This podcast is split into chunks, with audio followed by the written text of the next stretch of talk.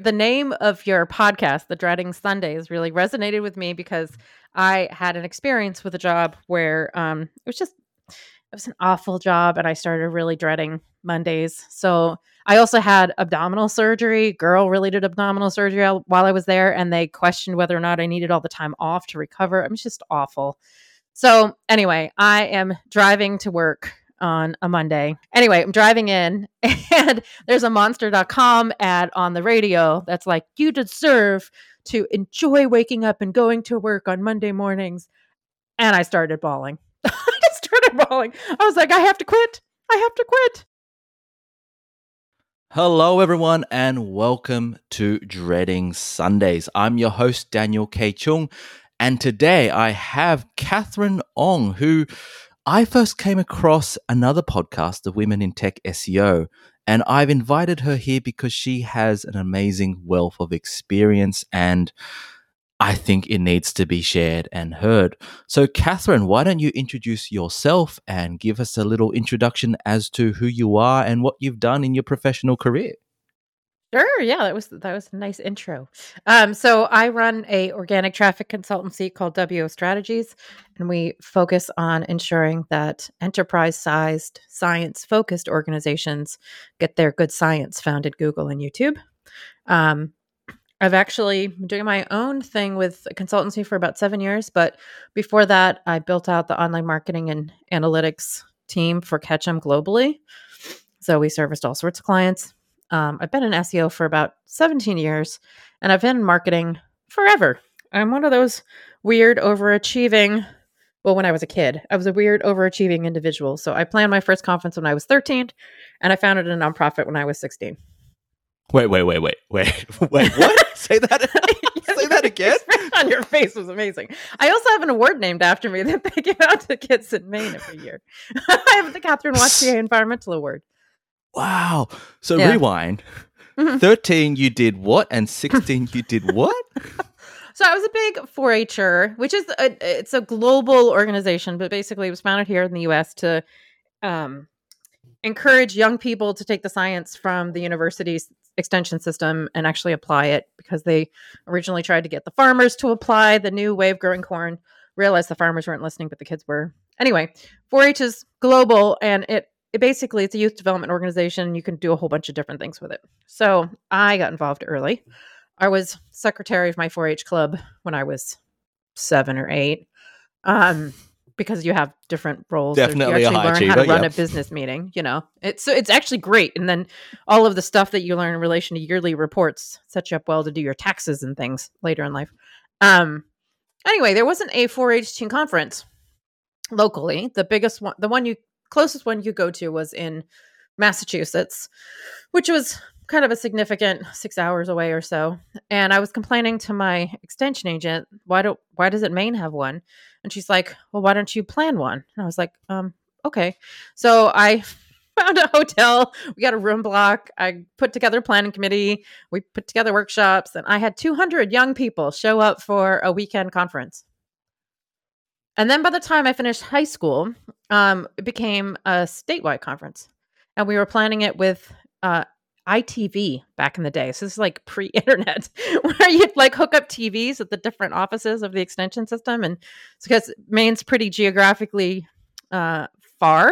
And so, I mean, it's like 14 hours from top to bottom.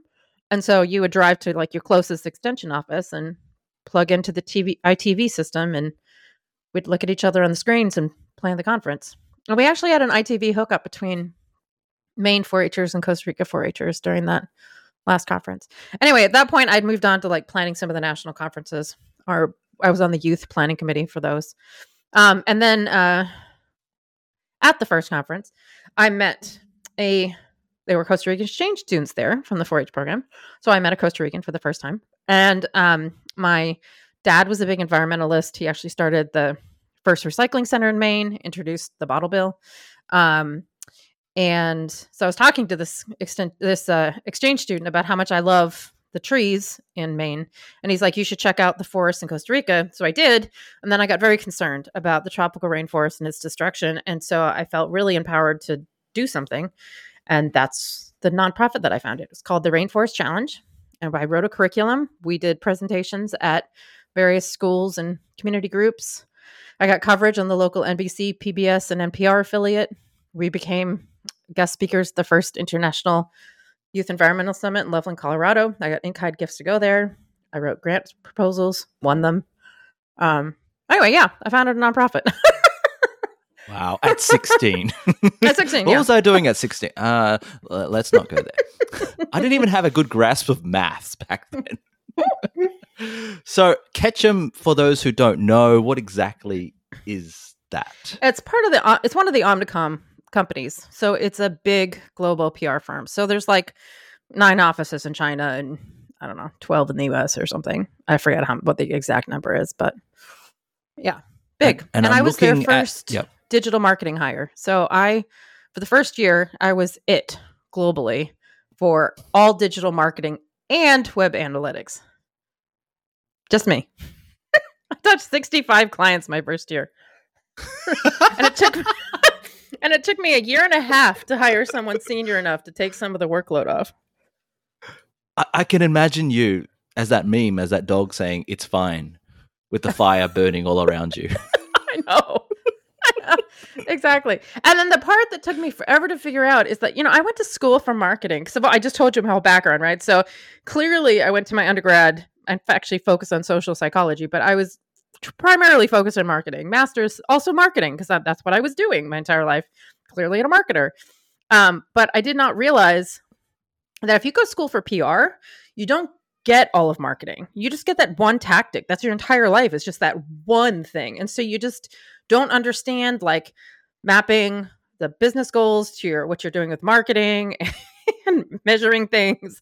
And so for two or three years at Ketchum, I was super frustrated because I would start conversations with, cool, you're introducing me to whatever client it is, ConAgra. And I'm like, so what are their business goals? And I'd get like deer in the headlight kind of look like, okay, what are we measuring here? And they're like, that's not what we're focused on. We just want PR impressions. Anyway, it took me a very long time to realize why there was such a big disconnect. Um, so that was a How did chunk of my frustration that while working there. Disconnect because everyone finds their own way and some people never do.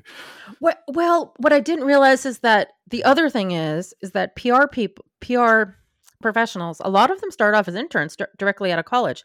So they they do PR only PR in college. They come as an intern into an agency. All they know is that they've never worked in house, which was also mind blowing for me because I worked in house managing PR people. Um, so the amount of like, I don't know, conversations where these junior PR people are like bugging the crap out of their client who probably is in, you know, 12 meetings in one day and has other contractors to manage. it just didn't make any sense to me.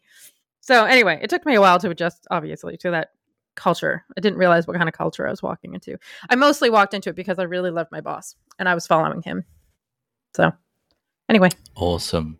So I'm looking at your LinkedIn at Ketchum, and you have the prestigious, prestigious title of VP.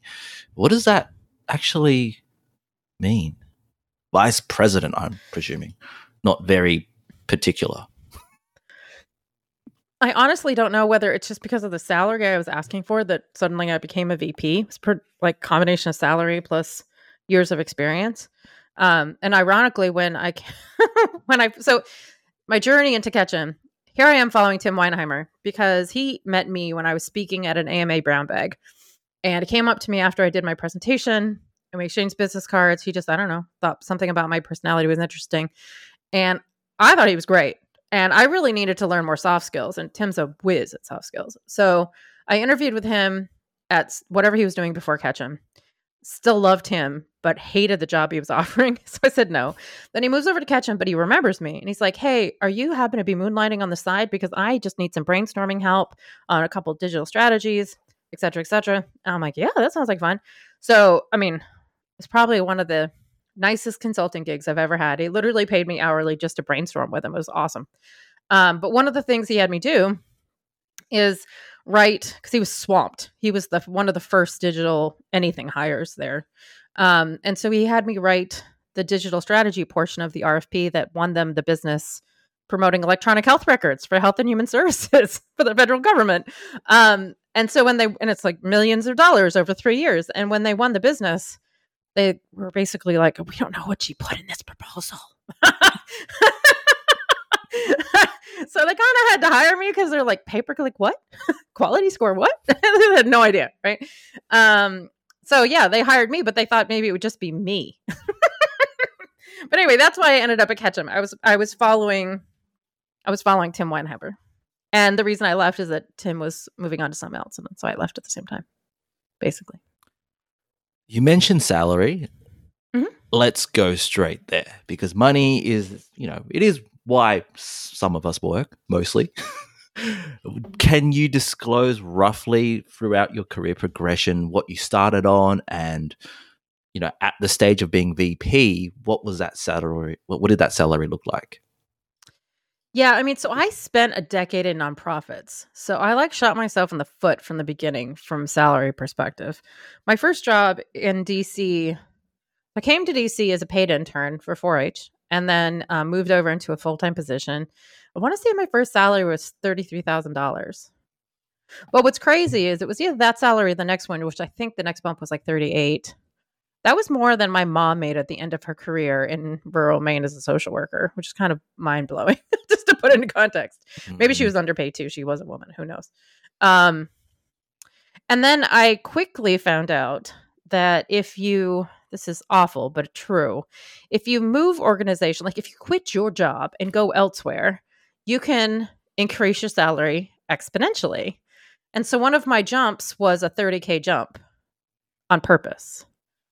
Yeah, 30K jump. And I went from, uh, I want to say manager to director. Um, but yeah, so I got, I also have, so I have a friend of mine who's actually a uh, financial manager for super wealthy people, but he also just happens to have really good tips around how to negotiate stuff. So probably almost every single job I've gotten the phone with Joe and been like, so how do we do this? How do we play, you know, how do I stack all of the benefits on top of the salary and do I pitch this job against a different one that wants me, you know, all that kind of stuff. So, um, I th- I want to say it was. So let's see. I went from 4-H, then I went to Youth Service America, where I was horribly underpaid, but that was my like most favorite job of my entire career because every day felt like play except for one. Every day was a joy. Only one felt like work in three years. So anyway, yes, I was underpaid. And at some point, I finished my master's at Georgetown, and uh, frankly, I had to make more because of the loans. And I even tried, I was dog walking, I was being trained to be a ballroom dancing instructor. I was trying really hard to stay there and just do a bunch of side jobs to pay my loans. But then it became really obvious that's not going to happen. So I had to leave. It was really sad. Um, but then after that, I just got very smart about asking for as much money as possible. Now, mind you, the next one was I think it was Points Light after that. And that was definitely a nonprofit, but I was a startup inside the nonprofit helping sell a SaaS product, basically. Just happened to be in the volunteer space. So you're selling volunteer management software plus a website to folks. And so I was head of sales and marketing, and it was just me. There was no budget for any help. no help, just me. So it's crazy. Um, but yeah, so I rallied for a decent amount of money. And then um, I forget what I did after that in the various different jobs. But I have anyway, I've left jobs in order to double or triple my salary.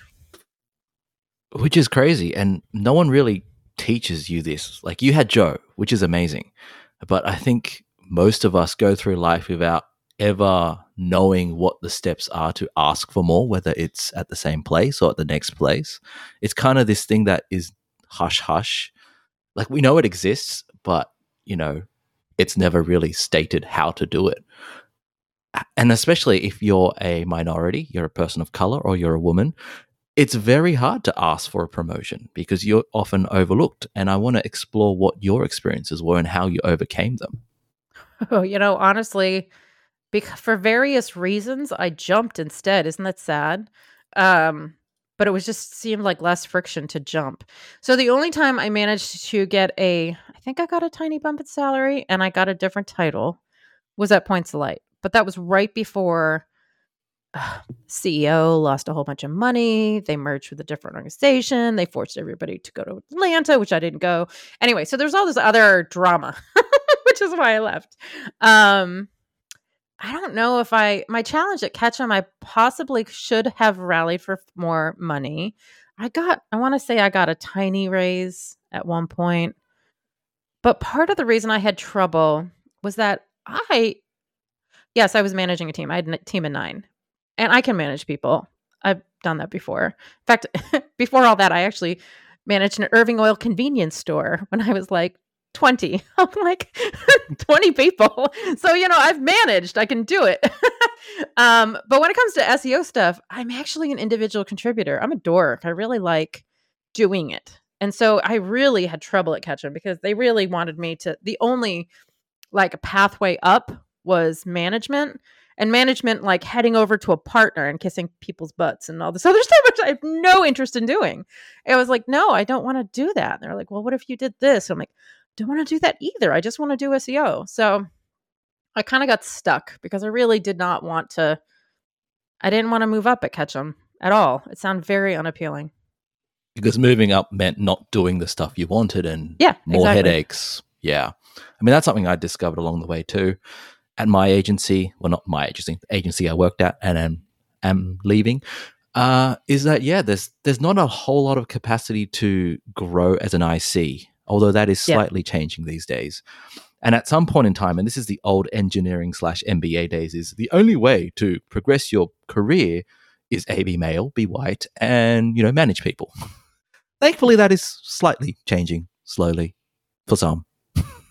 Well, and I loved mentoring people. I helped grow people's careers at Ketchum. If you ever have coffee with me, you'll know that's one of the things I'm the most proud of. Um, everybody, that's why I do coaching now. Anybody who I can help add SEO to their skill set, um, especially if it was thrust upon them, which have been some of my coaching clients where they were not an SEO at all, and suddenly if they have to do SEO. Um, I mean, I've saved people's jobs, frankly, and I've helped them fall in love with SEO and everything about that I love. So that part of the management I love at Ketchum. Um, but pulling me away from actually doing the work that I wasn't as fond of that is really the big takeaway. Just want to do the work more.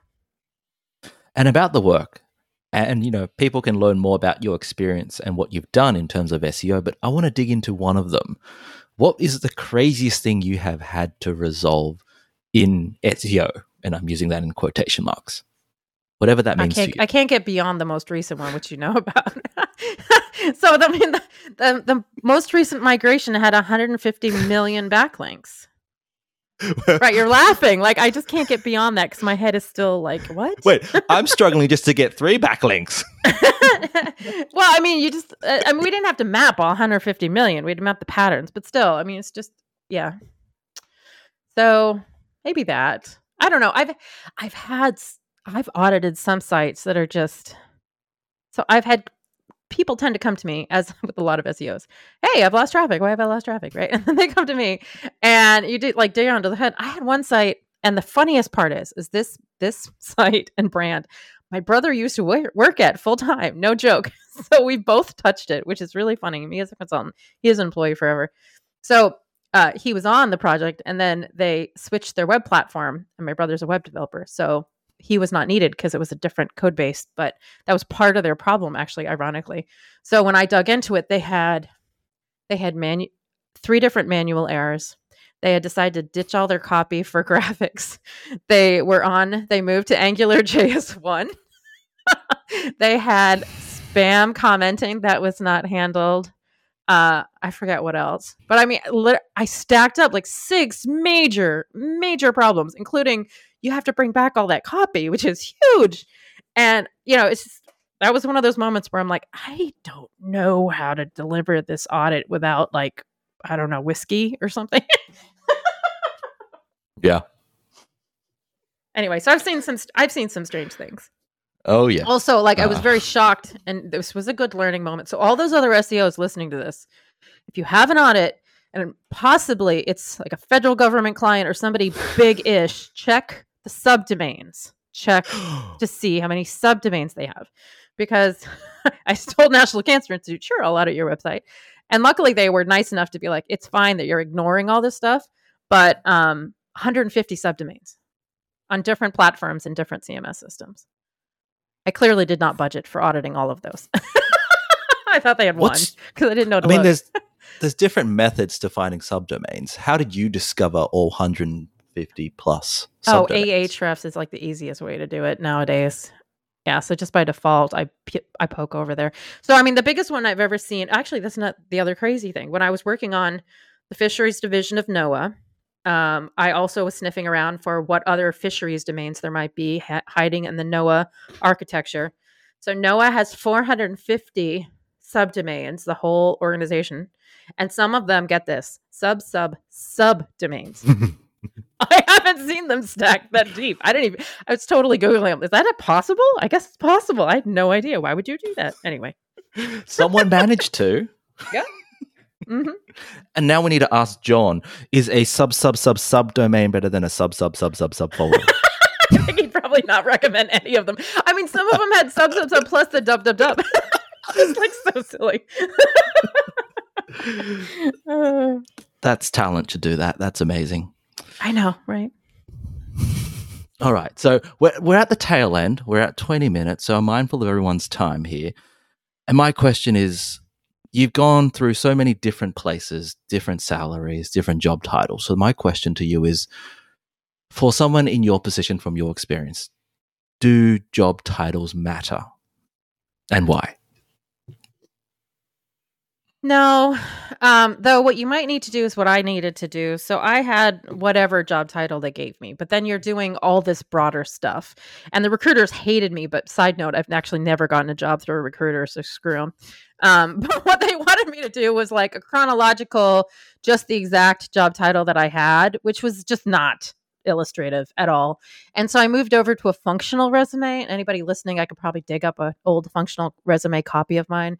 Um, but basically, what you do is you stack all of your expertise underneath the topic. So this is all the strategy work I've done. This is all the email marketing work that I've done. Here's all the SEO work that I've done. And then at the bottom, you put your employers in chronological order. So recruiters That's hate really it, interesting. but it's a much better way of presenting your skills. True. I feel as though my takeaway is maybe have two versions, and for the you know blanket first tier initial filtering, you have that usual by chronological order of experience, and then you know for the people that matter, maybe you have that stuff, the functional one. Mhm. I've never heard of that. That's really cool. Yeah, I mean, possibly. And also, the I mean, my challenge has always been that I. Well, I just told you that I started a nonprofit when I was sixteen. So I'm in. I've been an entrepreneur, and now I'm an extrapreneur. You know, so like, I don't. I've only in, I've interviewed a ton when I was in house. Right, that part of my life, probably three hundred something interviews at least, and only one was a job somebody had left because it became a standard question of mine. Is this a brand new job? Or was there somebody sitting in this role that you're now hiring for? And only once did i get oh yeah jane was in this role and we're looking for someone to replace her. So for me i have a harder job time if i want to go back in-house because i have to find the job where we have no clue what we're doing. We need someone to come in and build it from scratch. That's katherine. And most of those jobs aren't necessarily posted. Those are some that come from your network. So if you like you don't have a job description yet, and I'll be writing my own job description, perfect. That's for Katherine. You have a job description? I'm probably not your girl, is really what I had to figure out throughout my career. So, again, the functional resume sort of worked because it highlighted my skills as an entrepreneur, right? Um, not so much as a, I need so and so to fill X role, you know? Very good point. And that's hard to like that's something that you just have to learn along the way is what works for different things. And I'm somewhat similar in the sense that all the job titles that I've had, I've made up myself. Same with the responsibilities. I'm very much like you. I well, no, I'm not. I'm I'm I'm a pale comparison to you. but in the sense of I love mentoring people, and that's what I enjoyed the most at the agency is teaching others to think about SEO without giving them the straight answer and letting them find their own way. I feel as though that's one of the most important ways of growing, at least in agency life. Um, and I don't know where I'm going with this.